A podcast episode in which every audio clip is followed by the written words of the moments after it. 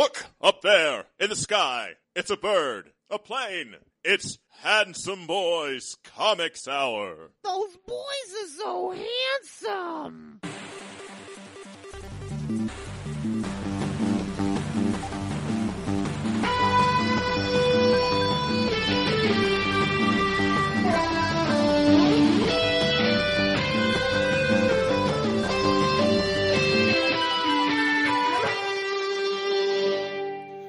One Finn. One Poe. One weekly discussion of comics and nerd culture. I am your host, Robbie Dorman, literature geek and writer. And I'm your other host, Eric Z. Goodnight, professional artist and illustration nerd, and the best pilot in the Rebel Alliance.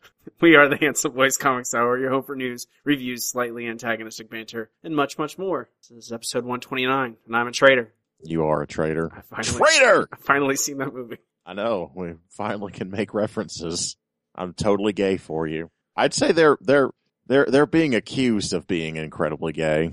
What's your what's your thoughts on that? Uh, I, whatever. There, it's not explicit. It's not. It's not explicitly. You know. Either I know, way, but so. he made a face. He did make a Why fa- would he? Why would he make a face, Robbie? Oscar Isaac did say Riddle that me that. he he he said in an interview that he was playing it as you know like romantic when he, when he Mhm. was talking to Finn. Uh, and and Tumblr exploded. hmm Uh, well, I just saw uh, just saw a post actually about how like imagine if Tumblr existed when the first Star Wars came out, and like all the people who would be like uh, the, the the shipping wars between Luke and Leia and Leia and Han, and Mhm. then what would happen when the the when uh uh. Why? I am when Chewbacca turned out to be her true love. Yeah, when, exactly. When the fifth movie came out, when hmm when it was revealed that they were brother and sister, what would have happened on the tumblers? Eh, who knows? That people would still be making. Oh yeah, so, Uh, yeah. They would still be making porn about it, No, I'm furry oh, porn. I'm sure. Um, but yeah, we'll, we'll we'll have more, more discussion about that a little bit later, I think, hmm and probably get to no real conclusion. Yeah, Uh, that's that's that that that's that's what the internet's about. yeah. Uh, we are reading Alex plus Ada later on for Nerd Boy Book Club. Well, It's pronounced that way, huh? I don't know. It. I mean, when I you search for it, it says Alex plus Ada, not Alex and. I mean, I don't know. All right, mm I'm just. It's on the cover of the comic book. Can't go. You can't trust that. I I I like Alex and Ada. Thank you. It But sounds better. Whatever. It's alliterative. It certainly does. Alex plus Ada. Just, but she's a robot, so there's math. hmm Mm, so plus. I don't know. You ready to talk about some uh, newer comic books, Eric? yes, I'm not going to make my voice go that high though. Okay, good. It is time for Weekly Floppies. Weekly Floppies is the part of the show where Eric and I review a selection of this week's books, tell you to buy or do not buy them. Uh, there may or may not be a mush meter involved. It goes from one to five. There are also sometimes decimals because there's two of us and averages work that way. But, excellent breakdown. yeah. Wonderful. You're, you're welcome. You're welcome. We're we're all welcome. The world is better because of that. the entirety of the world.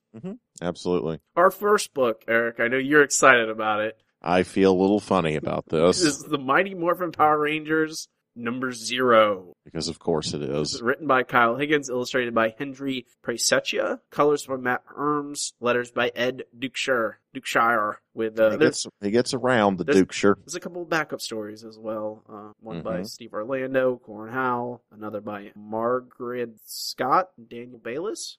I pr- pronounce that name for me, Eric. M- Uh, Jughead Scott. there's an M in there. I said it right. Okay, good. Uh, did you ever watch the Power Rangers, Eric? Negative. I was. I, I think I'm. You're just I too old for it. just a little bit too old for it. It, I- it probably was right in your sweet spot, though, wasn't it? This in this era, protect in particular, the the original Power Rangers, and then the Green slash White Lantern saga. Yes. This this this is this is what I'm familiar with. Yeah, that and this is yep, this is uh right when I was watching that all this stuff was happening. Yeah, I, and obviously this is a lot more uh, kind of backstory and detail and uh better writing, honestly. No, that was in the Power Rangers. it is it you can't really say too much bad about it I, I i would think that anything that's really stupid and corny about this, it's just a layover from the genre of uh of like the Team Sentai crap, Mm-hmm. which I I don't know. I'm not a huge fan of this, you know, Kamen Rider and um this is like this is kind of like the thing, but I'm trying to think of oh what's the one that I'm thinking of? I don't know. You've, Saint Seiya, I'm I think I'm thinking you, of. you've exhausted. Kamen Rider is the only other one I know of. So There's plenty. This is a big genre in uh, in Japan. Uh, probably almost as popular as you know other other genres you've heard of. I'm sure. hmm But uh, but I Yeah. I don't know. I I like this. I don't. It it makes it. It's kind of like Power Rangers written for adults. kind of, but not really. Not really. I mean, it's still you have to be a nerd who like. I think I don't. Okay, as a person who never has been a fan of Power Rangers, what what where you lay on this? I I recognize that it's written by people that are they're they're it's well written. They act and talk like people. Uh, the story makes sense. It's at least somewhat compelling. The art is very good in all three stories. Yeah, it is. I it completely falls flat for me. I am I'm just not interested in the the the big corny characters. The villains are a huge turn off for me. I mean, it's not it's not wretched, and there are there are illustrations in here that make me kind of want to own it just on. I, I mean, I would I would say buy just on the strength of the illustrations alone. But it's just really strange. It's it. it mm, if this is a uh, if this is nostalgic for you, go for it. If not, you can easily pass on this. I I am I am not getting anything out of it. So it's a do not buy. Yeah, probably so. Even though I mean I'm I'm not going to say it's bad, but I think that's that probably should be the official recommendation. I I don't see any reason to buy this unless you feel nostalgic for the Power Rangers. I yeah, I I I am I am nostalgic for this particular era of the Power Mhm. Rangers. I cannot go back and watch I, this. I mean, it's still running. That, that it never stopped. Uh, Yeah. I can't watch the newer like after this. Like it hit me at this particular time when I was God, knows like ten years old or whatever. And so I like this particular Tommy and the Green Ranger stuff. Like, I just really, it was the coolest thing when I was a kid, and I like this a lot. Uh, and it looks really nice. You are right about that. It is a very pretty book. Um, and I like everything about it. Bye. Although I probably agree with your assessment that Mhm. I didn't never watch the show. I probably think it was. Uh, so Yeah. that's that's a split decision for Mighty Morphin Power Rangers number zero, but it's a good zero issue. We'll say that. Uh, Yeah, for a zero issue, it it doesn't. We don't like just stare at someone floating in space, or you know, yeah, yeah. do nothing. Do not. Our next book is Robin War, number two, the the daring conclusion, written by Tom King, Khary Randolph, Alvaro Martinez, and Raul Fernandez.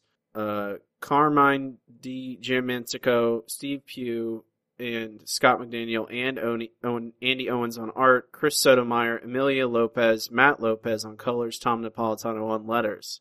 Whew, that's a lot of people. Mm-hmm. Um, and despite the fact that I, I did I list six names on on on art for this, uh, I I think this is a really good conclusion. I I think Yeah. it, it really nailed the landing. It uh, it's satisfactory for sure. I mean, I uh, I don't know. It did pretty much what I wanted it to do. I was uh, I was pleased. I was a little bit uh, I was a little bit surprised. It was better than I thought it was going to be, even though I was enjoying it. So it is still to me a little bit mushy. Why the Court of Owls wants Well- what it wants. I mean, obviously they're just trying to blackmail uh, Dick Grayson into Mhm. being their servant or whatever, but it's still kind of weird. Uh, you we will eventually read the Dick Grayson Court of Owls original story. hmm So there's there's history. yes, there's there's sig- there's a, a lot amount of history there. Uh, okay. There's a piece that I'm missing, and that's interesting. Yeah, that this is not the first appearance of Court of Owls. Um, No, clearly, or they're they have yeah they have history with Dick Grayson, and uh, that so that, I mean I, I feel like they are a, a good antagonist for this, and I'm very interested in the new status quo. It makes me very interested to see where Grayson the book is going to go now that you know how does that work with his him being a quote unquote spy still, you know all that stuff. I'm very interested to see how it all works. Um, but and I like I, I feel like this book really the, the biggest thing this book accomplished was that it gave some characters you know the the We Are Robin characters. I actually feel something about them now. You know, Yeah, yeah.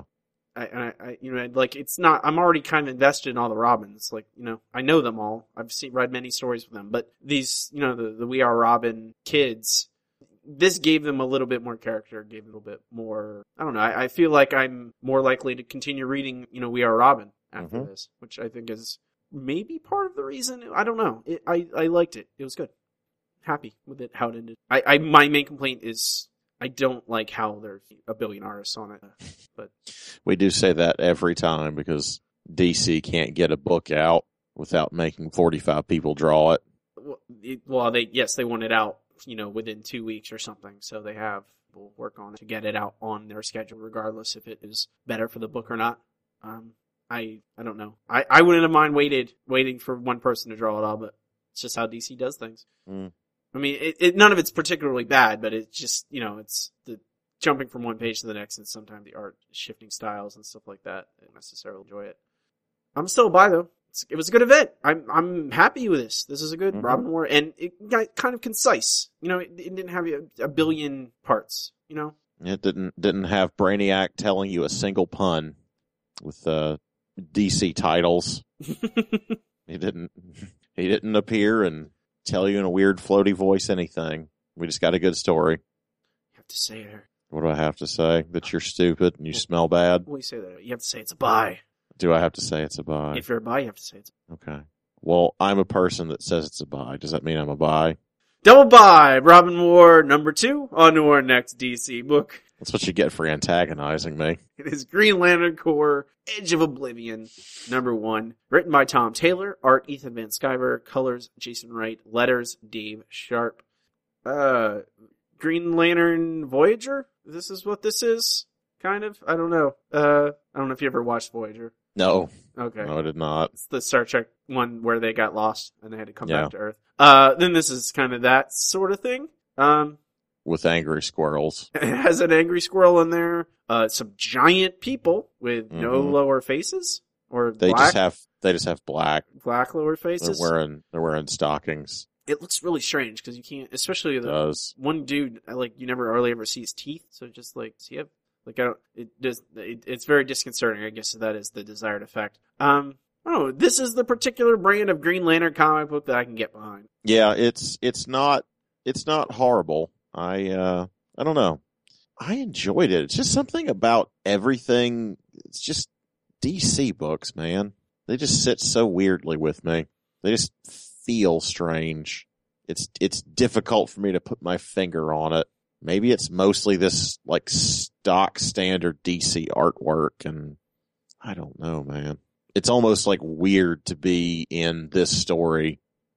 Do you get that at all? It it I don't know. It's just it's a very comic booky comic book. You know, Mhm. I and not not necessarily in a bad way. No no and I, It- it you know could I certainly be a lot worse. no and there's I kind of want to read that sometimes. You know, there's Yeah. uh, as much as I like the new wave of comics that are kind of almost actually becoming a, a Mhm. majority presence. Yes, it's, it's almost it's pretty much the norm now. Yeah, like I, you know, like I mentioned last week uh, in the the Cullen Bunn X Men book, and with even with Greg Land, I Mhm. It's I like it once in a while. I don't need the you know the I like the hey look big bold pronouncements, Green Lanterns forming a giant shield around Mogo and like Mhm. ridiculousness and stuff like that. And I honestly, I think I like this Green Lantern book because there's no Hal and there's no Kyle in it. I like, it's just the, you know, it's all the, it's Guy Gardner and, you know, like a squirrel and, uh, you know, the weirder ones, the weirder Green Lanterns, the more the, the, the, the outcasts, the weird alien looking guys. And I kind of like the, it was a good, there's a good cliffhanger in it. I, I, you know, it is genuinely interesting, you know, let's see what, you know, a, a planet full of dead, theoretically dead people have to be brought back into the world and stuff like that. Now there's, you know, there, there's an, introducing some interesting things. So how much do you like uh, Clark Kent and Lois Lane as uh, thirty foot space robot people? I'm for it. Mm. For it, not again it. For it, not again it. Yeah, and His I, mean, name is Dimsus. It's not a good name.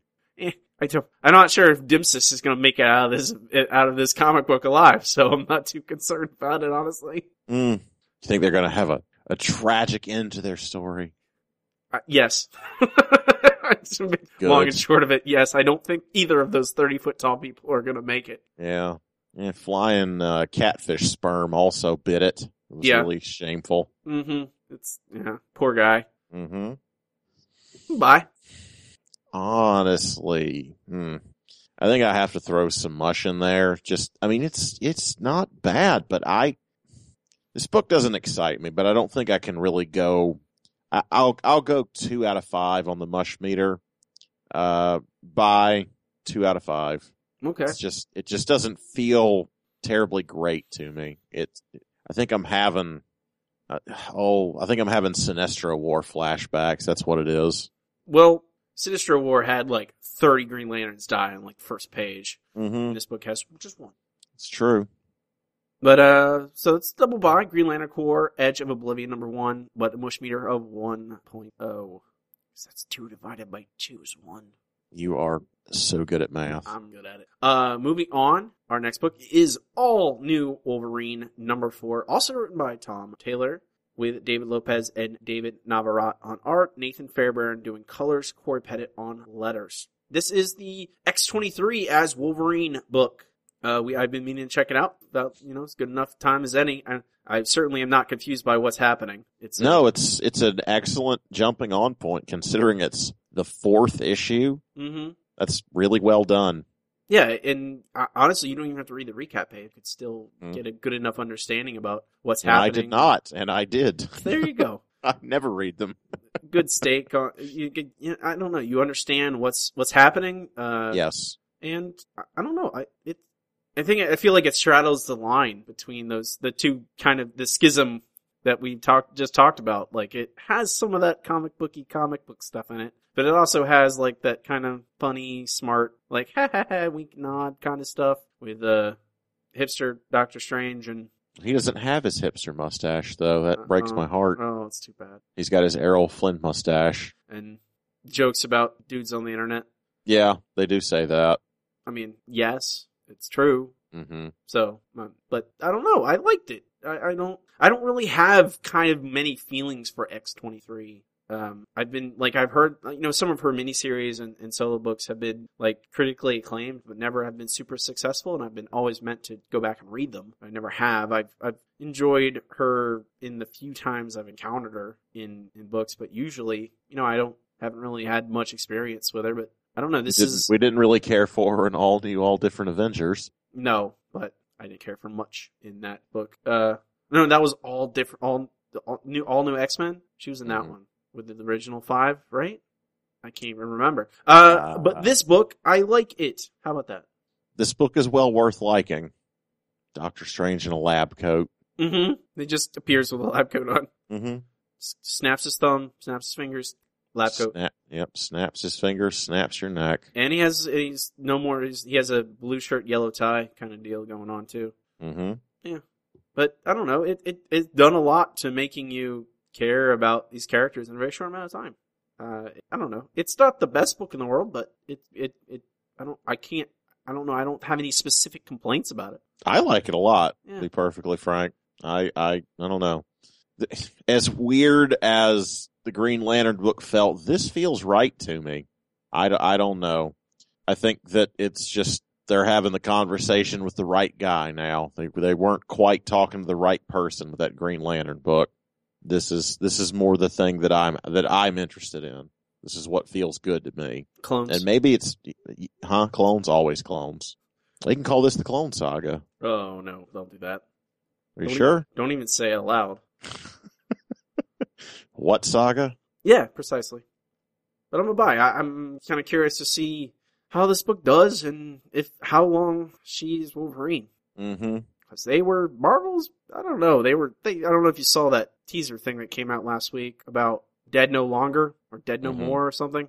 And Wolverine sure is number one on that list of currently dead characters. Yep. Even though there's an old man Logan book coming out soon with an old the old Logan. They'll. The, I mean, it's like how DC is going to publish double Batman. They're going to publish double Wolverine. Except to outdo him, they're going to do triple Wolverine. Tri- triple Wolverine. yeah, because they have that many Wolverines now. Wolverine War. When, Mhm. when are we getting that? When are we getting Wolverine War? I am Wolverine. Old Man Logan versus Yeah. versus versus versus, versus regular Logan versus versus Wolverine. Yeah. Oh no. Can, we shouldn't say those words aloud. They're also they might Uh, they uh, they're already making it. the secret They've might make that it. happen in real life, and we don't want that. the secret. Don't put those positive vibes into the universe, bro. Don't put those thoughts out there. Things happen if you do that. Mm-hmm. Mm-hmm. But I'm a buy on this book. I'm a I'm a very happy buy about this book for super reals here. Ooh. So double buy, all new Wolverine number four, our final book, and this is by and for certain the large, the biggest release of this week, uh, is finally, finally the last issue of Secret Wars, Secret Wars number nine, written and designed by Jonathan Hickman, art Esad Ribic, colors Ive Svorcina, letters Clayton Cowles, production by Idette Winecoor. Oh wow, uh, this is a. It did not do what I expected it to do. What what did you expect it to do? Mm, I, I didn't know, I didn't have any precise predictions, but I did think Reed was going to die. How do you kill Reed Richards? That's just that's just silly. They've done it before. Yeah. It's not the first, it wouldn't be the first time. Nah. I don't know. I- don't, I, I, I was really pleased with it. Uh, I thought it, it really did a good job of being true to all these characters and getting kind of to the core of Doom versus Reed, you know, and having a, a leaving the, I don't know, uh, it kind of leaves what happens to Reed and Sue open ended. hmm But I feel like that is by design. I feel like there's going to eventually be Reed and Sue universe builder comic book occasionally somewhere down the line. I don't know. You, uh, Eric, I'm gonna, I'll I'll ask you this. This never occurred to me until I finished reading this book. You know, reading through this whole thing, you know, and, and, and Doom is God, right? And he can create the world however he wants. He has unlimited power. This never occurred to me, and I feel really stupid for it, is with all that power, why didn't he unscar his face? Mm. And then Reed does it at the end of this, Yes. which shows explains why Doom has a clean face. But it, I think it speaks to Doom that he didn't do it to himself when he has the power. So I don't know. It, I think that's an interesting thing to me that it just never occurred, but it seems like an obvious thing for him to do, right? You know, when you get Yes. infinite power of a god. Um, what do you give me thoughts? Are you happy with how this ended? I am. Um, really at this point, I'm just like, I enjoy it. I probably need to read it a, a- again and then maybe read the whole series together. I mean, I feel like I was like 30 years younger when I started reading this book. I think I just need to sort of read it all again, think on it a little bit more. I mean, it's a good, satisfactory ending, but I feel like I'm not getting enough out of it just from a single read through, which is all I've been able to put in at this point. Well, uh, but I I do like your thought about that though that like what what does that reveal about his character? Because it doesn't make sense that there's some actual physical reason he can't do it. Uh, that there's something about the way he views himself that he has to leave it. But Reed heals him. It is interesting. Secret Wars number one came out in May, yeah May sixth, to be precise. that's that's um seven months eight months nine I don't know I don't know how numbers work I'm sure I could stop and think about it for like a second Well, Don't got don't got time for that. six June to December is is six months, so one more month on top of that would be seven. I guess for nine issues, that's uh that's not really late at all, is it? Uh, when it's a, a comic, it is Yeah. like, but no, honestly, it, it, that's, and that, I mean, that, what do you think about that? Like, we, we just got finished talking about Robin War having like a zillion Mhm. artists and getting done. Do you think this is all the better because it is just Esad Ribic and there's no other fill-ins? I think it'd be more difficult with him because his, you know, his style is so Well, I clearly don't identifiable. I don't yeah, I don't think that it's I don't think people should try and pretend to be other people. It's not I mean you can have assistance and you can have help, you know, like all that's fine, but I, I definitely prefer this. He's put out nine issues in a perfectly reasonable amount of time. They look great. They look consistent. I mean, I don't know. I will probably read this a couple of times in my life. It seems stupid. Like I, I don't know that I'm going to want to ever read uh, Robin War again. It's going to have uh, thirteen thousand different artists on it. Yeah. It's it's it's just not as concise Uh, or as interesting a statement that way. This I don't know. It feels bigger and bolder and more important that one person saw it through all the way. Yeah. I don't know. It It- definitely speaks to mediocrity being forever. Yeah, and I and you know the the kind of the how they view immediate you know satisfaction versus well this may be this will probably be around for a long time you know probably want it to be good for a long time you know not have fill-in artist or multiple artists you know I mean Civil War also got delayed a million times but no one I don't think many people remember that at this point I think No. and it is consistently a bestseller for Marvel even now. I'm some of that's related to the film that coming out, but still, you know, I think it speaks a little bit to the how the companies view you know these events. But I don't know, it it, it sets the stage really well for uh these for for the for the Marvel universe. Um, they say it's no longer the six one six universe anymore. That's the, the official word out of Marvel. That the new universe is a different thing. It's just that that's what it is guess they're going to rebuild their own multiverse in a certain way. Mhm. I don't know. We'll see how it goes. You know, it's an interesting thing. I kind of want that Reed Sue comic right now. I think that's a really great idea. Space adventurers hmm making universes.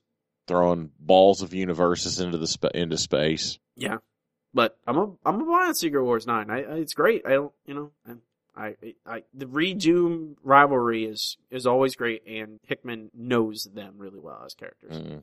It always feels good to have him write, uh, have him write the FF. I really like this, uh, this, uh, this Black Panther section. Mm-hmm. I, I feel like he's always in the background. He's always on the sidelines in everything I read.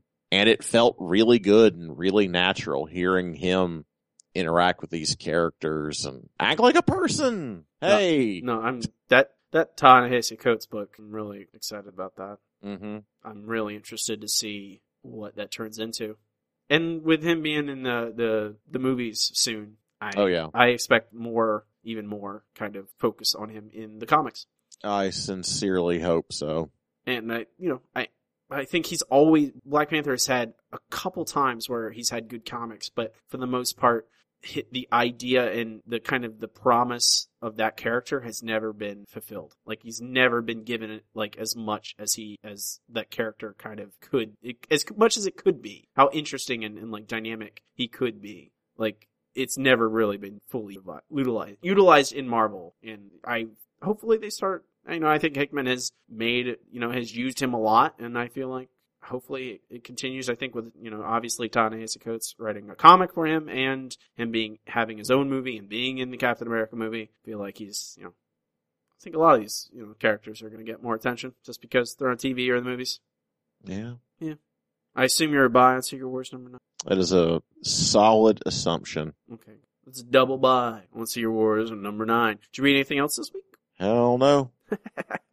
I read Injection. Uh, it's still really good. Still very injecty. It's it, this uh this arc is certainly more focused on like it's a smaller story than that Mhm. last arc. Uh, I'm enjoying it, but that's I think that's the only, uh, only other book I read this week. There's a new Thor out there. I haven't read that yet. So many books I need to read behind. But I think Oh, I, I actually, I did read, uh, the new Thor. ah, it's I had good. just forgotten that I did it because I thought it was on the list. It is pretty good. yeah, yeah. I think it's I think that's the kind of the expectation now. Mm-hmm. It's like, hey, it's a Jason Aaron and Thor book. Yeah, it's, it, Jason Aaron can write a comic book. Don't know if anyone else knows that. Just in case they they weren't aware, Mm-hmm. he can do that. He is, uh, he, he, he gets, he gets a, you know, about a B plus on it. solid, solid B plus. Mm-hmm. Mm-hmm. Mm-hmm. Mm-hmm. Uh, I think with that we can call it for weekly floppies. No more floppies for this week. Until next week, there'll be more. There's always more comics. They just keep coming. Mm-hmm. Never stop. Can't stop. Won't stop. It is time for our next segment. It's time for checking in. Checking in is the part show where Eric and I talk about what we've been up to during the, the, the past week or so. Nerdy things, recommendations for movies or video games or books or whatever, you know, experiences even. We've even gone so far as to go, go to this place and do this thing. Eric, what have you done? what do you want to talk about? Well, obviously, we need to talk about. Uh, I mean, to talk about the Force Awakens, Okay. but maybe we should talk about everything else first and finish up with that. Okay, sure. we So, if if people have still not watched it, I'll, I will give a warning right before we start. How about yeah, I think that sounds about right.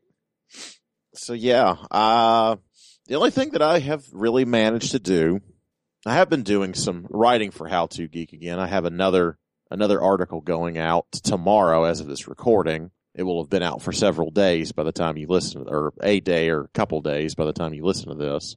But uh, I'm really excited. Have I talked much about going back to writing? You mentioned a little bit. I don't think you've gone into full complete detail. There's there's not a, a a a whole lot to say. I'm just really thrilled to getting back to doing it because it's I don't know it, it it's always been hmm, I don't know something that I'm passionate about, something that I enjoy doing, and I learn a lot of things and push myself a lot when I do it. The uh, former editor at uh, Lifehacker is now the editor in chief at How to Geek, so it's fun to be able to work with him as as well. He's a very talented guy but uh, writing about writing about hash algorithms. So if you don't know what the hell I'm talking about, then you need to read it. Do you you uh, are are you always writing for a layman? I try to, yes. I know when I started, they told me that their their usual uh, their usual reader tends to be older, a, a lot less skilled with computers. You know, so I'm always thinking about that kind of audience, or at the very least, like I think it's a very important thing to take higher level concepts like that and try and explain them in ways that are simple. Did I ever tell you about the book I read that explained what object oriented programming was? No. I had for years had people try and explain that to me, and no one could explain it in a way that I thought was satisfactory. I never got it. And then I read, I think I even checked in with it once. I read a book about JavaScript programming, or possibly it was uh, uh, Python. I don't remember which one it was now that I think back on that. But it was so beautiful. It just said object oriented programming is about doing things with stuff. And I'm like, that's that's like so clear. A, like literally a, a a child could understand that. And I don't know. I think it's important to to not obfuscate things with you know language that's too complicated. Things should be written as clearly and concisely as possible. And that's that's what I want to work on, if anything. Does that answer your question? Yeah, yeah, you I think got I. I think I, I think I gave a bigger answer than you maybe wanted. I, I, it answers the question. I yes, I I wasn't. I you know sometimes like that. I I don't know what you're talking about when you say hash whatever you said. Yes, a Uh, hash, hashing so- algorithm. Yeah. So and I'm you know I I'm not super into any of this you know programming or coding or any of that, but I'm just by being around several people Yeah, you'll learn. I learn things, and I've never Yeah. heard of that. So I don't know. Like I, I don't Well, it, writing it's- that for someone who hasn't Right. heard of anything is You could you could easily read this article that I've written and understand plenty. Like you would, it's a very uh, a very misunderstood concept, and it's actually very important uh, because this is about a hashing algorithm that is basically needing to be retired because, as it stands, it's um, if anything's reliant on it, it uh, it is getting closer and closer to being completely vulnerable, and I explain why. okay. But yeah, I I don't know. I'm I'm looking forward to doing more writing and more research, and it's just it's just fun. It's just good. It's just good work. I like it a lot. And uh, the editor and the site owner both told me they really enjoyed the article, so I feel like I'm doing good work. But I can stop blabbing about that. Talk about cartoons instead. Oh, cartoons. Cartoons. Like Rick what- and I watched Rick and Morty season two. I'm Oh, okay. I'm over the moon for this show. I don't know what it is. Like I'm finding a lot of good shows that I just love lately. Is like uh, I'm probably as obsessed with Rick and Morty as I am with One Punch Man. is season two where? How would you compare it to season one? More of the same. Okay. Like like almost no difference in my opinion. just as weird, just as gross, just as dark. I think that I think it does go deeper. You know, it's it's deeper in the characters' heads. It's deeper in the story. Season one actually seems kind of simple in comparison. It like it does keep sort of getting bigger and bigger, but it's it's thoroughly good.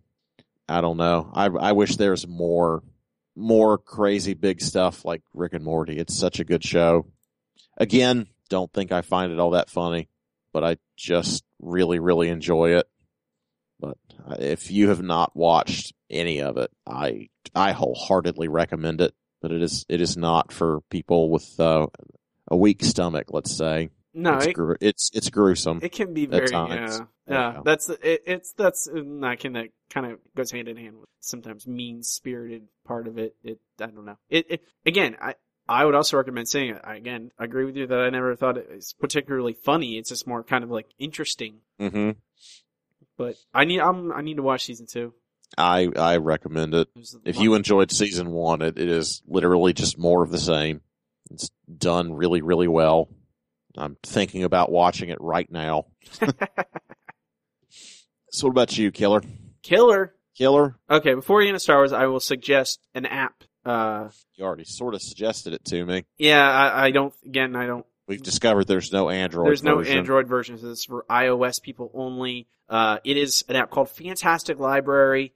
I've seen people mention these. There, there. This is not the only one that does this. There are many other apps that do similar things. Uh, I found this one uh, after looking through long list of different ones and saying this seemed like the simplest and, and kind of one that suited my needs the best. But it basically categorizes your physical media. Uh, on on your phone. Uh, there, I don't believe this one has any like web interface. I think it's only on you know th- native through the app. There are some that have web interfaces as well, but basically uses your phone as a barcode scanner. Uh, this app at least, and you grab. I have I've used it on my comic books already, my trades and stuff. Um, just to and it is all in my phone now, and now it is very fast. takes like three seconds for it to scan something, and then it pulls it from you know, an Amazon database or something of where some massive database of all the barcodes. And I think there's only one or two things it didn't recognize, but everything else it knew exactly what it was. You can categorize it however many ways you want to while you inside the app can change it to. I even did used it on some board games to see how it would work with that. It, the only problem is it categorizes them as movies, but you just change the name of the category to board games. And then you have, I have, I can scan my board games. I'm going to be doing my books uh, my Blu-rays, my video games, basically everything. Because at a certain point, like I go, do I own that movie? Like I, like I know I, I, I know I have a problem. Like I should be able to know if I own something or not. But if I bought a Blu-ray four years ago and watched it twice since then, I'm not going to necessarily remember. Especially considering how many places you can find stuff streaming. Like, did I watch it streaming? Where comic books, it's more like, okay, I read, I know I've read that. Do I own the trade for it? Do I want to own the trade? And do I, if I do, I have it? You know, like it's like I know I bought single issues a lot of times, but I don't know if I've owned the trade in a lot of cases. Uh, and this is a way like I'm at the store. I want, I like this movie. I want to have the Blu-ray for it. Do I already own this? I don't want to buy it again. I can just, I can pull out this app and check. I think it's uh there needs to be an alarm that set that sets off at some point that tells you that you're a hoarder. I I don't know. I don't think uh, the the Fantastic Library app is going to do that for you because I think they only are facilitating someone owning mo- They're- more and more right. and more. They're invested in it. It costs a dollar for the pro version, which is I I think that's a very reasonable amount of money for what it's doing. Uh, I mean, even like I could go to a store literally and scan the barcode on something, and it will tell me if it's in the library or not. So. And it, it will do, it does batch runs. So if you want to do like, hey, I want 500 things in a row. I want you to categorize them in this specific way. It will do that too. It, it has actually a lot of depth nuance. I think if you are an Android user, there's a, another site I came across called librarything.com. Mhm. And I believe that app is for good for everything, but it's, that also has a web interface. It costs more money. It's like a service. Um, but I, I, it also has the added bonus of like you can leave reviews for stuff and have like discussions uh, like on like in their community if you want to like if you want to see what people think about a certain thing or how many people own it. If you like, you know, there's a lot of I don't results may vary, I guess, but fantastic library for iOS people. I, it's already proved very useful, and I'm, when I finally categorize everything, I think it's gonna be a be nice for whenever I need it down the road. You never know when you need to know everything that you own. Do I own the 3D Blu-ray of Predator? I know I own it on DVD and regular Blu-ray. Gross. Predator is one ugly motherfucker. So are you. Hey, that's not nice. I don't fuck mothers. Mm. Mm. All right. Star Wars spoilers right now, starting. If you don't, if you haven't seen it and don't want to hear us talk about it, we're going to be divulging all plot details, or at least some of them. Uh, so skip ahead until you stop hearing the word Star Wars, or, or, or You'll you'll you'll hear the next segment bump. that's true. That's that's probably the correct place to listen for the to, to start listening. listen for the Mr. Wizard noise. Yeah. Uh, you were you weren't necessarily down on it, but you thought it was mediocre, don't- right?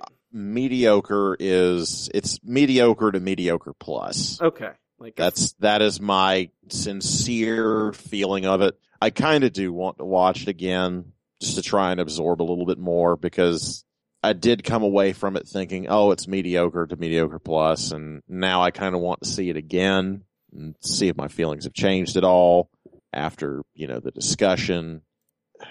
I don't know. I, why don't you tell me about how it's wonderful? it's not i don't know it it is like when as i like as like i having not seen it you know the day of it the day or the week after Mhm. it came out whatever i've been privy to all this discussion about people saying Yes. no it's great no it's bad blah blah blah you know people wanting george Yeah. lucas back which no please stay away george I Uh, don't. Yeah, I don't know that that's exactly the right That- call. that's not a good solution. Uh, if there's a problem, I, that's not the answer I want. Uh, so I, in, I have had, I had a few things spoiled. I, well, I had one big thing spoiled, uh, which is what that, that Han died. Yeah. I, that was, I found that out through a troll gif on someone's Facebook feed, popped into mine, and I saw that. So, you know, I, it didn't really bum me out that much. I, you know, it, and especially seeing what led up to that scene, I was not going, oh, so surprising. Uh, but it really, the only thing it took away was like, hmm, like I didn't have the will he, won't he moment, you know, before he does, before Ky- uh, Kylo kills him. Mhm. Yeah. Um, but other than that, like, I tried to watch it and just think of like, okay, I'm just watching a movie. Not like, I don't try to grade this on some sort of, you know, I'm not, I'm trying not, I'm trying to think uncritically as possible and just like watch the movie and feel how I feel as it as a movie. And at the end of it, I'm like, it's a good Star Wars. You know, like I think of it as like, there's good Star Wars and there's bad Star Wars. Hmm And the original trilogy, trilogy are good. Uh, the, the prequels are bad. This is a good one. Uh, it's better than six. I'll say that. I liked it more than six. It's, I don't know if I like it more than four. I think five's still the best. Uh, I think, I don't know if I like it more than four. I certainly see the complaints about it recycling, you know, uh, things from previous Star Wars movies. It abs. I mean, it. It's very clearly just trying to prove that it is Star Wars by doing these things. And So many of the problems in it, I think, are just calculated. I don't think. I don't know if we've discussed that at all. Have we? No, we haven't really discussed much of it. Uh, Mhm. I don't, I, it's, I, I see that that is done, but Mhm. I, I don't care. Like, it's just, it's more Star Wars. Like, I don't, like, six has a Death Star too. I don't, I don't, like it, when people say, oh, it has another giant super weapon, I'm like, every Star Wars movie, like, the, the best one is the one that doesn't have one for, for the most part. Like, that's, I guess, That's that's kind of what I'm saying. well, I, I mean, but I don't think, that's it's it's it, it's the it's the best one because it is more original and interesting. I know, but And this one just tries to be the same thing again. I don't know what else they could do though. Like, I don't feel like, I Well, feel like the they thing. had that's, to, That's that's where you bring creativity and thought and effort. eh, I don't, I I don't think that it's bad. It's just I I can't help but feel that they're just trying so hard to just set up more later. They're just really just trying to make the big loud statement, "Hey, we're Star Wars. Star Wars is back." yeah, I'm, yeah, That's- I agree. That, that was like a three hour shouting match of just, "Hey, Star Wars is back." Ah, that's that's that's all I really got out of it. Okay, I, I- I'm gonna ask you this, Eric. You agree that number f- this and this kind of came back to me. I think I don't know, and why I think I disagree with some people, hmm uh, including two of my very close friends, uh, or at least I don't know disagree, but I, I, I disagree for a different reason, I guess. But n- number five is the best one, right? I think most people agree with that. Yes, the Okay. uh, the the the Empire Strikes Back. Correct. Yes, That Yeah, it, you- it, it feels it's like it's like next level. It feels so different. would you put that? where would you rank that in your all-time movie list? Like, si- I have no idea. Honestly, I need to rewatch all six movies, and I've only watched a little piece of the first Star Wars movie. Uh, and I I only watched a little bit of it, A New Hope, recently. I, it's been since early college since I've watched any of them. I just don't think any of them are. Even the best one isn't. I wouldn't call it a great film. I would say it's it's very entertaining and has a lot of Mm-hmm. you know good stuff in it, and they Yeah. were very groundbreaking at the time. But Yes. they're not. They're No. they're popcorn movies that Yes. a lot of nerds got attached to and and, and treat it as their identity in a lot of Yes. ways. Yes. Most of the most of what is great about Star Wars is what people bring to it and less about how great it actually is. So you're talking about a new hope? No, uh, five. I think five is uh, the best, and I still wouldn't put it. You know, You still wouldn't say it's a great movie? great film. No, I would not. Hmm. I think it's good. I think it's a good movie. I think Mhm. it is definitely the best Star Wars, and I think it has a lot of interesting stuff in it. But I don't.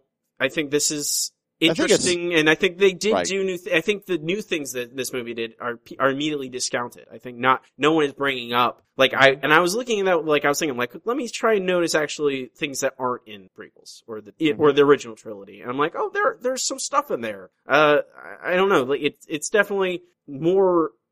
It's definitely aiming for our you know the younger generations. Mm-hmm. It is not going for, you know, there's more, it's more touchy feely. I think we've already mentioned the Finn Post stuff, but Well, the, is- the all three of those characters are very clearly trying to make the statement that this is this generation Star Wars. Mhm.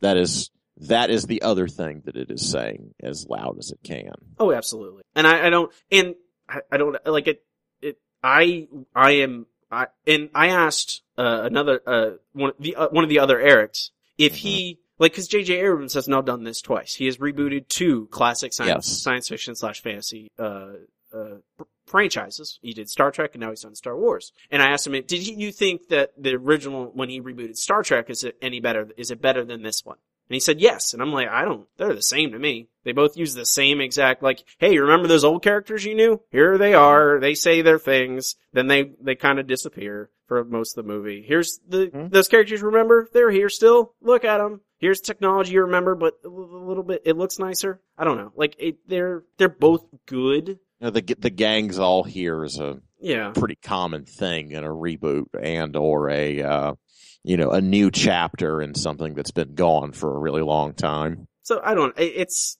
I think it's. It's. Is it a great film? No, it. It's not. But I think it's entertaining. I don't know. I didn't Mm. expect much more than that from it. You know, we have to discuss the elephant in the room. Which is just what. Man, I it bothers me so much that Rey is such an incredibly flat character. I don't, I think it's indefensible uh, that that people argue about this. I, I Like don't- I, I'm not saying, oh, I don't want a, a girl Jedi.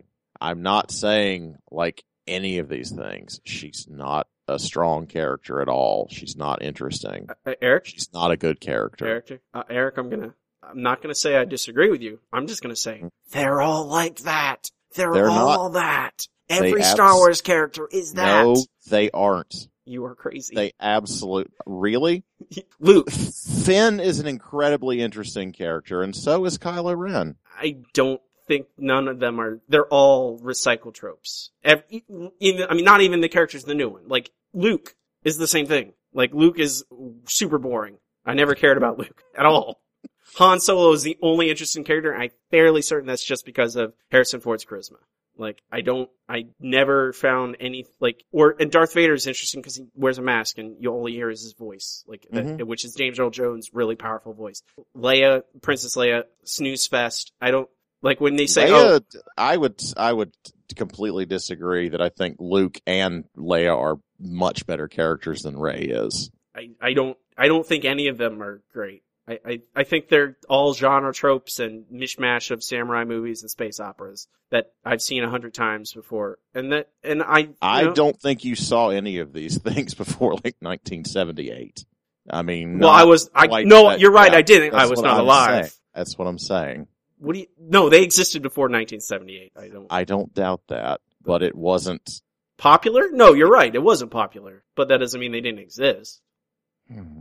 I don't know. Like, I agree with you that she's not a great. I mean, she's fine. I think all of them are fine. I don't. Poe as all Poe's character is literally we are told he's a great pilot. I then he's a, understand then that. he's a good. I'm not. I, you'll notice the people that I said were good characters. Poe is not one of I, them. I don't. I don't. Poe is as flat as Rey is. The only thing that's added in there is is like the weird romantic twist the actor decided to put in the movie. Yeah, Oscar Isaac is much more interesting than Poe. I get that. I, The I whole thing about Rey is the only reason that she's likable is people insert themselves into the character, well, which is fine. It's by design. yes, I yeah, I don't. But complaining about I I don't. It's just not about it in a what I Star. Wars movie. Uh, then I, I'm Stop I'm tired Star of being Wars. told that I'm wrong. I'm- you're not wrong.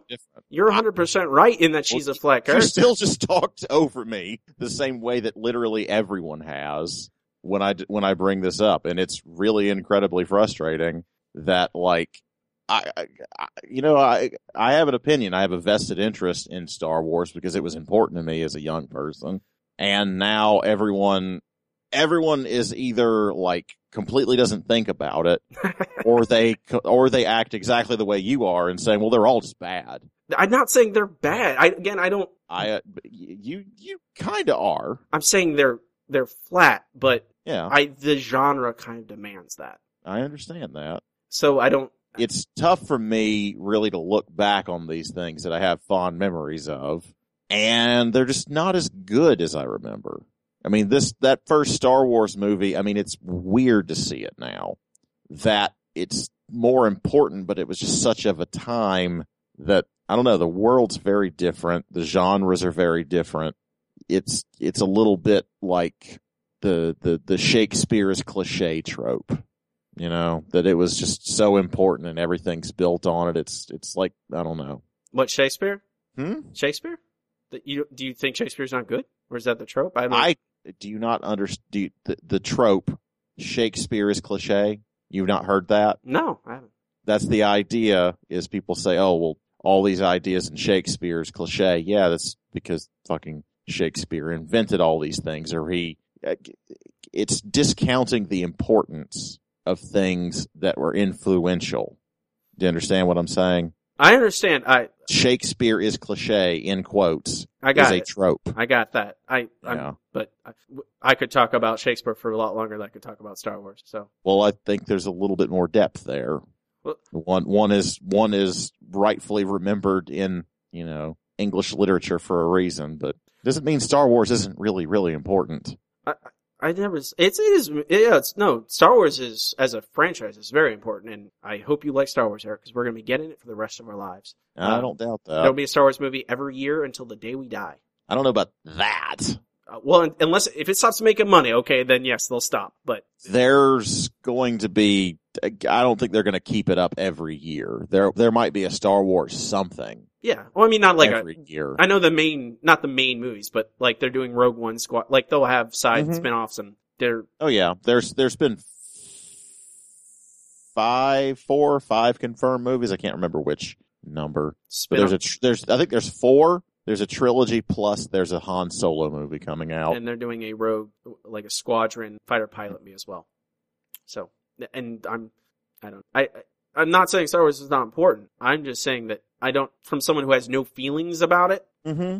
or like feelings like, yeah, I watched it on cable a bunch, but I watched a bunch of them on cable a bunch as a kid. So like it never was like, oh, this is my identity. It's just like it's another property that has character. And the people who are saying they should, they want George Lucas back to no, no, no, no. I think the best thing about this is that it has been, it is now owned by a giant company because now there is collaboration, even if it's by force, you know, there's I was listening to a podcast about and this some guy was like a huge defender of the prequels and he does it do, okay I'll ask you this did you see this as a true Star Wars movie like do you feel like cuz that's the- that's I I don't see how. I mean, it seems silly to say that like if if if George Lucas directing it is your only criteria, that there's tons of stuff that's very apocryphal.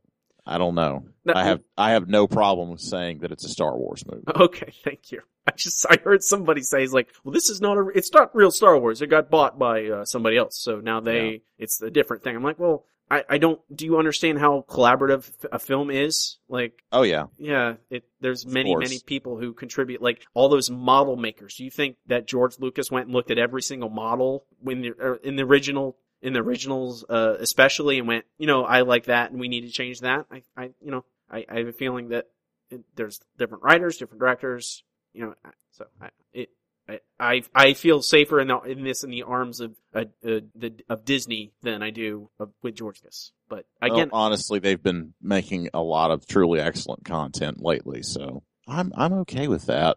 yeah, I my my biggest disappointment was that it wasn't better. That it was it was so derivative and it was so the gang's all here and that characters were flat.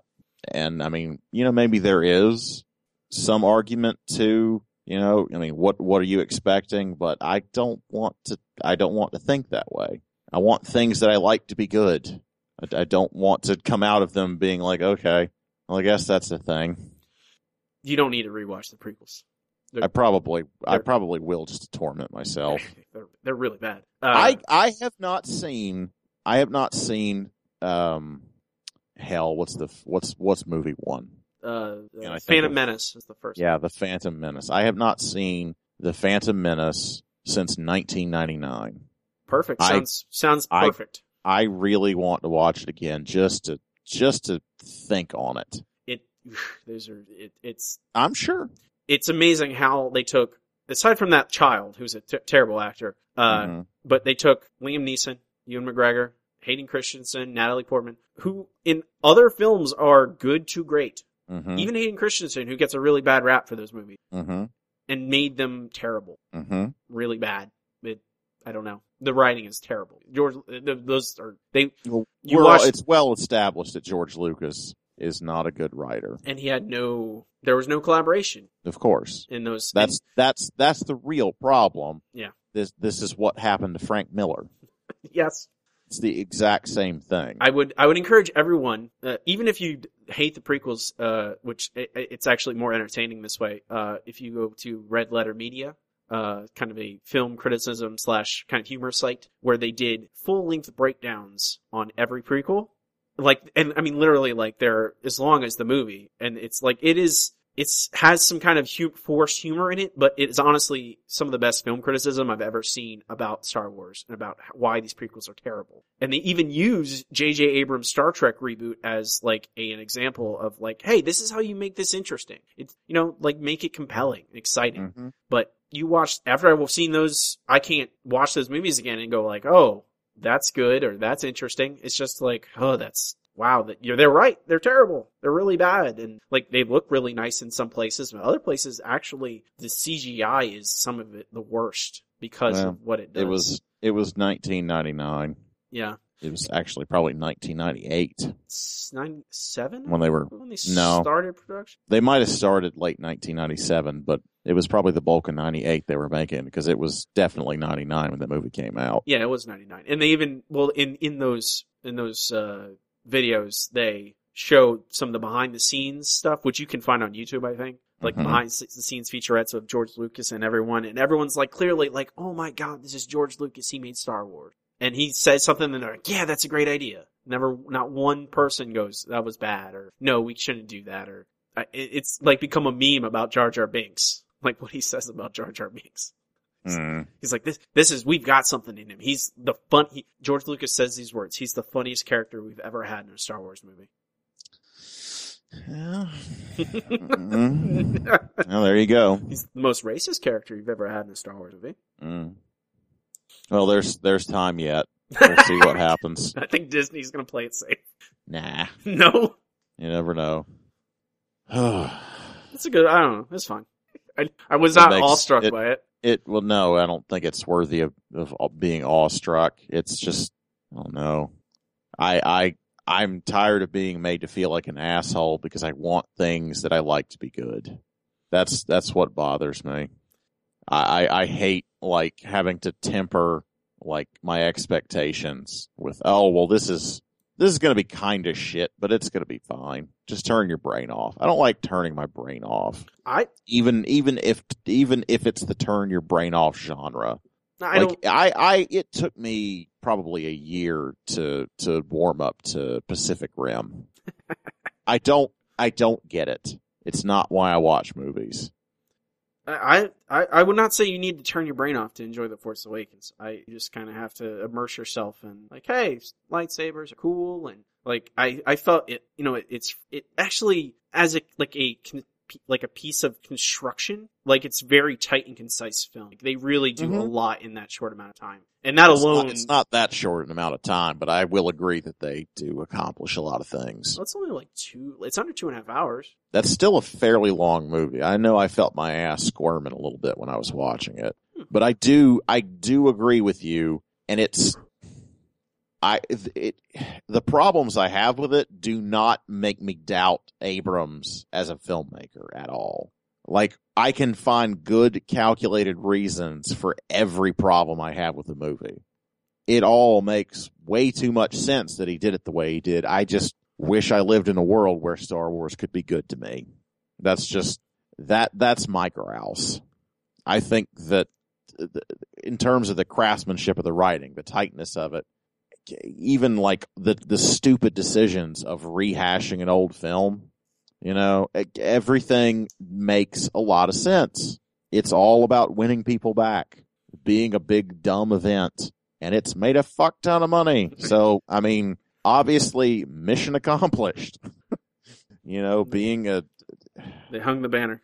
yeah, I guess so. No, apparently being being a fantastic, uh, you know, sound story with amazing and deep characters. Not really what it's looking for, but I don't know. I can only fault him so much.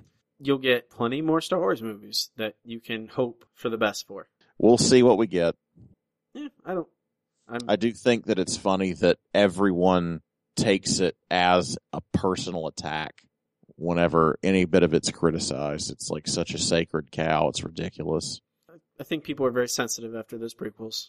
I guess so, but I think it's also just people identify so deeply with it, you know, which we've discussed. Yeah, which I, I mean, I don't fault them for it, Mm-hmm. at least for people from that time period. Because, but we've discussed this before. Uh, the nerds have won. Like, ev- like and everyone likes Star. Like, No, Star Wars is basic. Yeah, it, it, you know, Star Wars is like Starbucks. It's like it's super basic. or It's it's normal. hey, superheroes. Yeah, well, everyone's. Yeah. You know, that's not. Exactly. It's the largest properties in the world right now. You're not Absolutely. alone.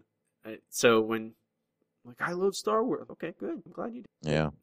It's not That's- it's hardly it's hardly nerdy anymore. It doesn't it just it doesn't even count. It's just basic. Star Wars is very basic. Level one, Yeah, absolutely. pumpkin spice latte. hmm Star Wars talk over for now. I think that's I think it's enough. I'm Yeah. tired of it. Uh, I think we could talk. Uh, well, we could talk about some more robots. How about that? I do like robots. Robots are good. Robots are good. BB-8's a cute little thing. Yeah, you can't say anything bad about that, I suppose. The thumbs up, everyone will be talking about that forever. Yeah. It's I, even when I'm so aware of the fact they're trying to market this as a cute little thing, I'm like, I kind of want one of those little remote control BB-8s now.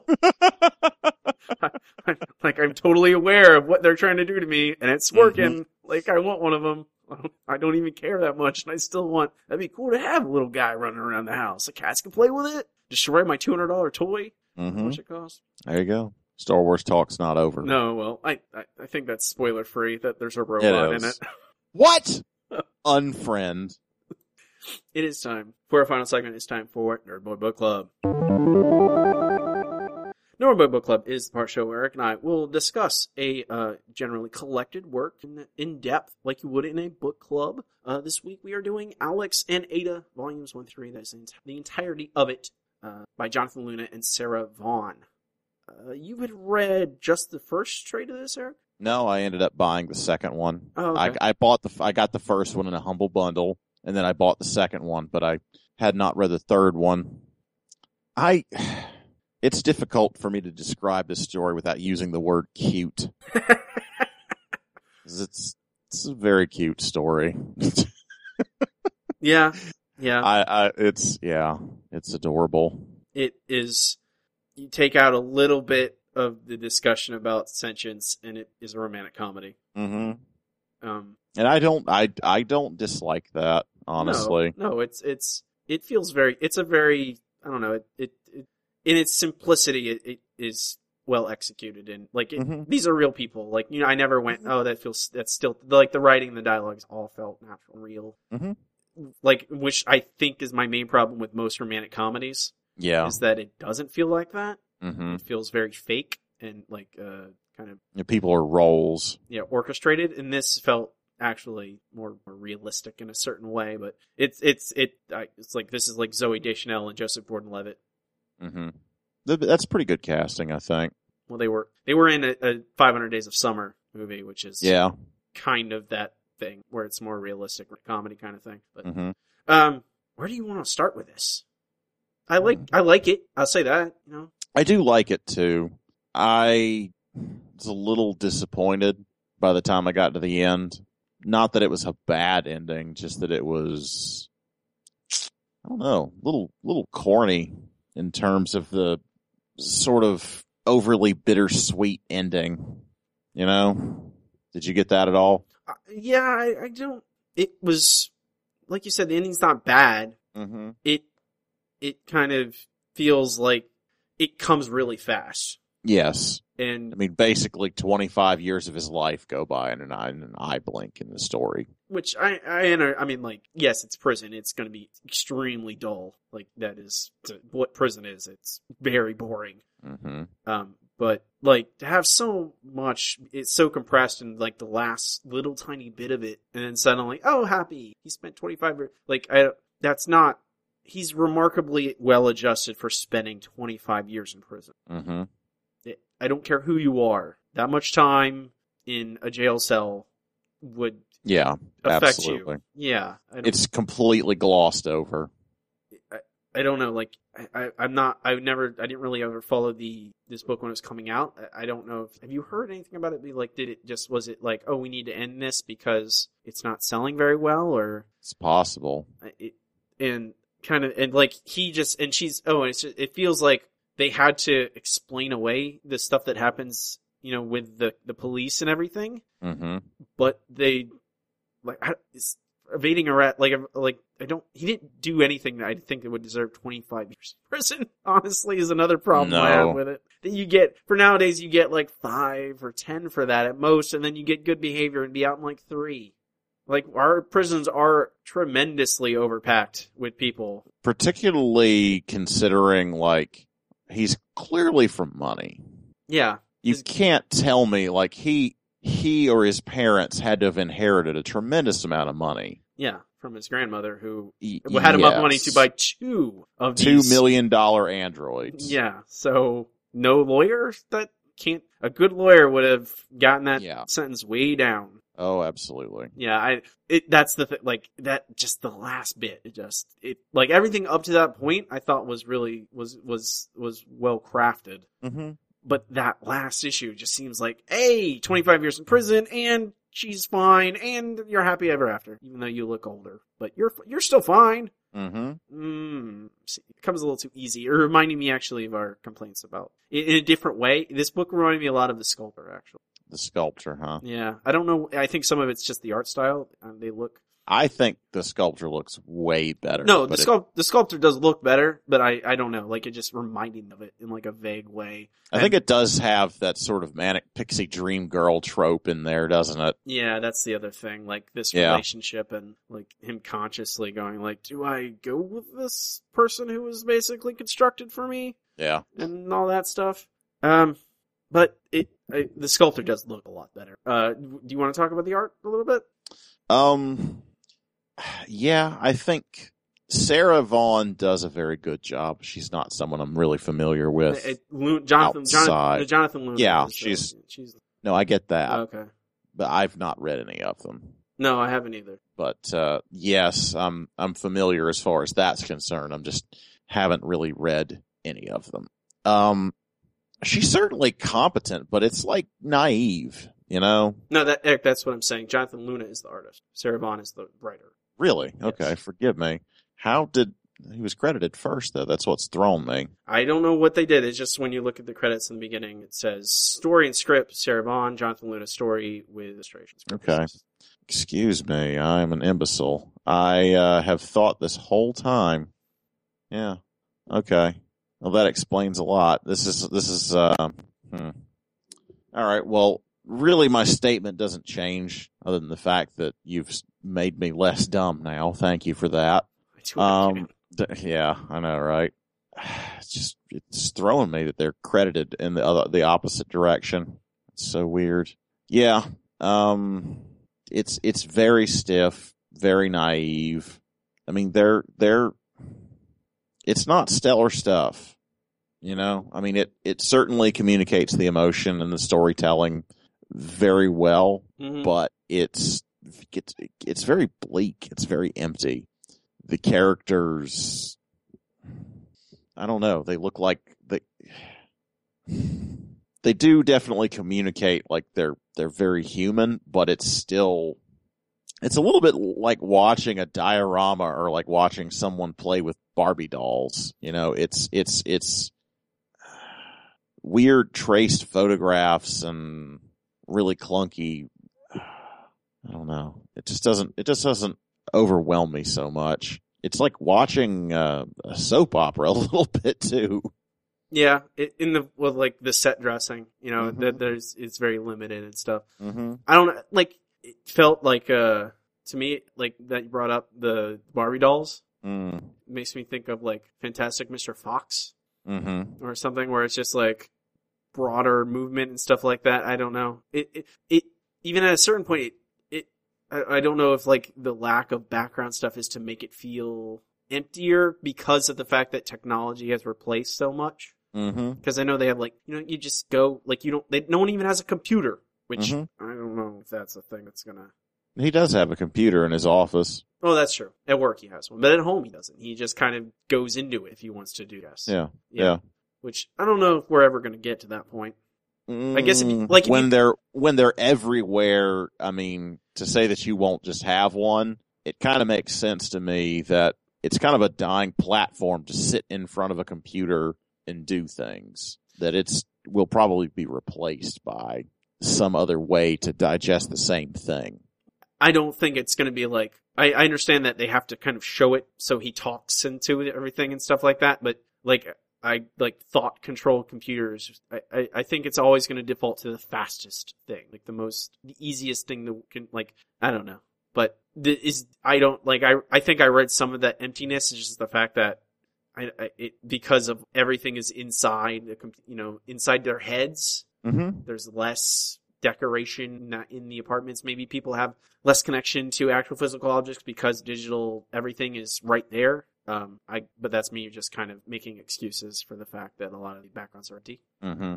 It never feels like anything but an artistic choice to me. No, I'm just trying to explain it away. Mm-hmm. Uh, No, I know. I mean, I think it's a it's a fairly valid explanation, but I think that yeah, it's it's more a decision or a lack of uh, I don't want to say a lack of skill, but it's mm, it's Phil Noto disease more than anything. Yeah, I was gonna say like, and Phil Noto has largely was, was cleaned up his act. Yeah, and Black Widow, that is not an issue from what I've read. And he No. seems like he's gotten past it to a certain extent. And I don't know, like it's it's a kind of a hard thing because a lot of this book is just talking. yeah. Yeah, and like getting to making it dynamic and interesting, I guess, is the hardest thing. Like I and I never was bored with like the art. I never thought, oh, this is like dull, but No. I think I just kind of got into so invested in the the the story about and and frankly the like we'll get to it at some point the both of our interests in AI and sentience and Mm. stuff like that and questions of uh, what a person is and stuff like that. Um, I think that is my like aside from the ending, that is my other main complaint about this book is that it doesn't Mm-hmm. like it never goes all the way with that. And it ties kind of into the ending and that, oh, 25 years pass so people get more open-minded.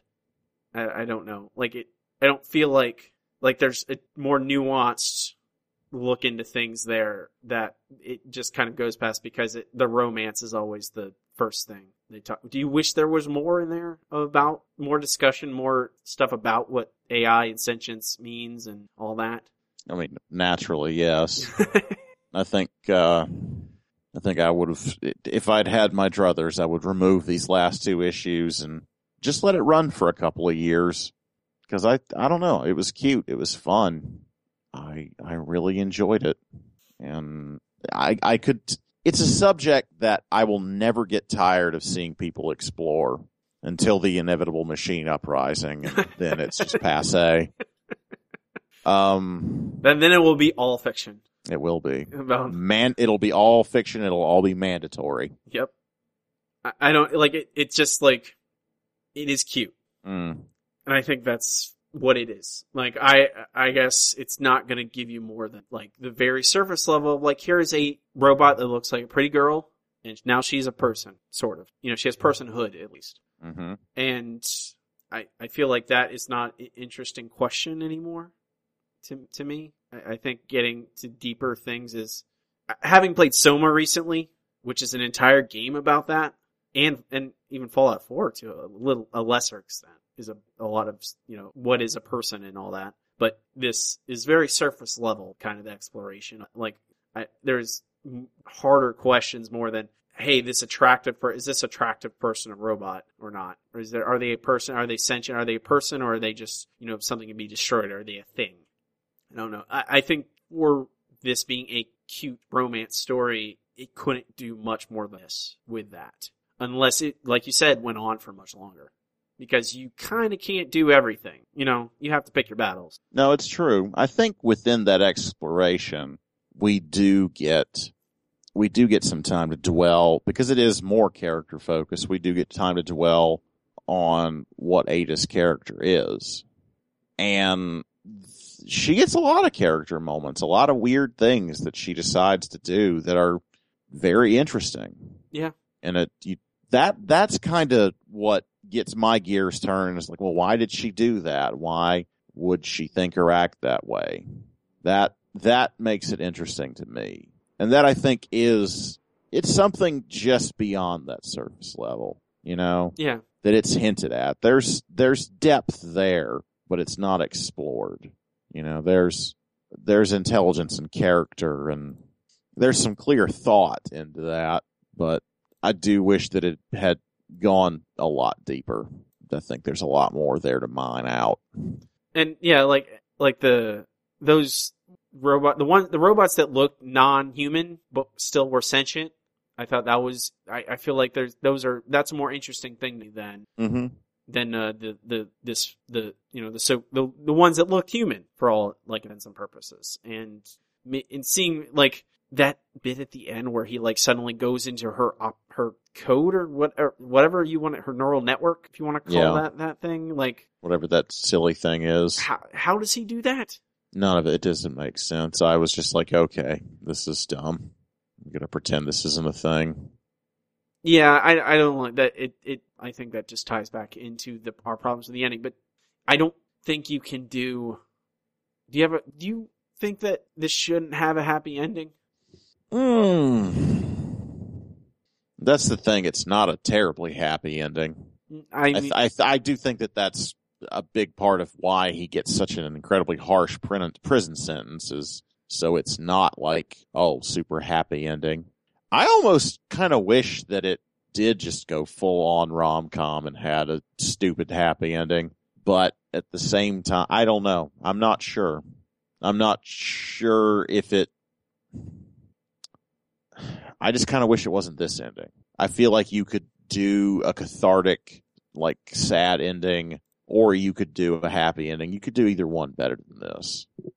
I, when I was when I was reading it, I did not predict a, a happy. hmm No, it it has that tragedy sort of tone. I Uh, think. Well, I mean, and they kind of get around it by going, "Hey, like it's thirty years later or whatever. You know, it, it's twenty five years later, and people have changed." hmm in that I don't know. It, when I was reading this, I'm like, immediately after he chooses to get her unlocked, you know, to have her sentience unlocked, I went, "There's no way this ends happily." I'm like, Mhm. th- there's two ways this ends. Either she leaves him forever and disappears, or he leaves with her and disappears.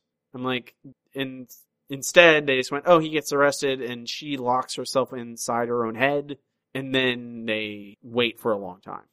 And I, if you're going for a cute ending, I guess that's the best you can do after everything that's happened. But I, I, I did you ever feel like, did you think that this book knows what it is? Cause that, I think, I kind of feel like that a little bit sometimes. That's not a bad way to look at it. Cause it does that cute romantic comedy stuff, but it also mm-hmm. tries to broach some of that AI and what is a person kind of stuff. And, mm-hmm. you I know, don't think it. I don't think it's a complete failure. I mean, I think it No, pulls no, no. off a lot of these things really well. It just, I don't know. It just kind of doesn't land it at well at the end. So it's there's no reason it couldn't have done these things. I think it just needed probably two or three more books to really get it figured out, or to probably attempt less and you know be more concise. It definitely could dial it back and focus more on plot and less on character. It'd be a pretty different story then. Yeah, it would. And that's the thing, like, I just feel like it needed to choose a direction and instead it chose me Mm-hmm. with the, especially that ending. I I am largely unperturbed Okay. because I think a story like this, a big part of it is just sort of dealing in the world and you know, it's like taking a big meandering walk with the characters. It's it's less about um, really concise, tight plot, and I'm I'm I'm willing to forgive sort of some clunkiness on uh, you know an ending that doesn't quite work out or you know uh, it it doesn't quite get in one genre box or the other. Like I I, I have less problems with that. I think that what it does well, you know, it, it, it has merit because of the things that it does well. It's okay. I'm uh, I'm happy with what it is. I just sort of wish that uh, I don't know whether it's more time or whether they just sort of fell apart at the end. It could be perfect, but I'm I don't know. I'm not unhappy that it is what it is. I wish Alex was a little bit more flawed. Yeah, he's so lame. Like, He Ada, really is. Ada's way more interesting than She definitely is. he But I think she's I think she's supposed to be. Yeah, I agree. I wanted, we didn't get enough grandma. No. Where's, She is a she is a goddamn character. Yeah, she's interesting. Fucking robots and Yeah. buying dropping a cool mill on a birthday present. Where's her money come from? Can we not get any information about that? She was a bootlegger. Is that what she was? she used to sell ecstasy and EDM music. oh no! My God!